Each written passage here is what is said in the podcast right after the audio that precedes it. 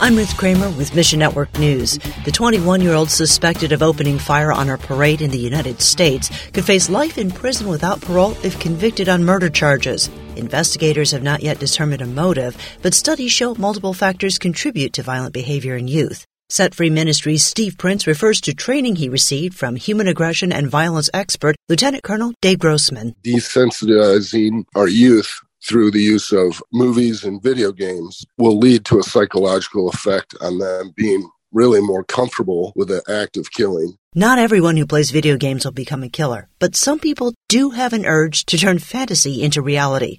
Plus, there is a spiritual element to violence. Connect with Set Free Ministries in the full report at missionnews.org to learn more. And a chart published earlier this year by Progress.Bible and Missio Nexus shows encouraging news for Bible translation. On a global scale, the percentage of those people who have access to the full Bible, it's actually very large.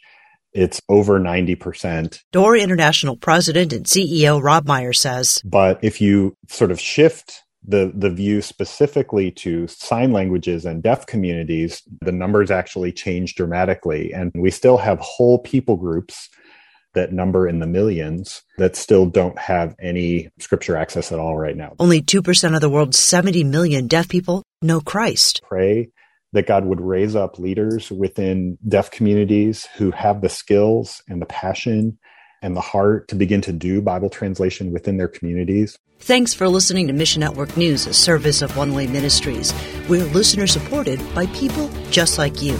So by giving to Mission Network News, you enable us to keep the stories of God's kingdom coming.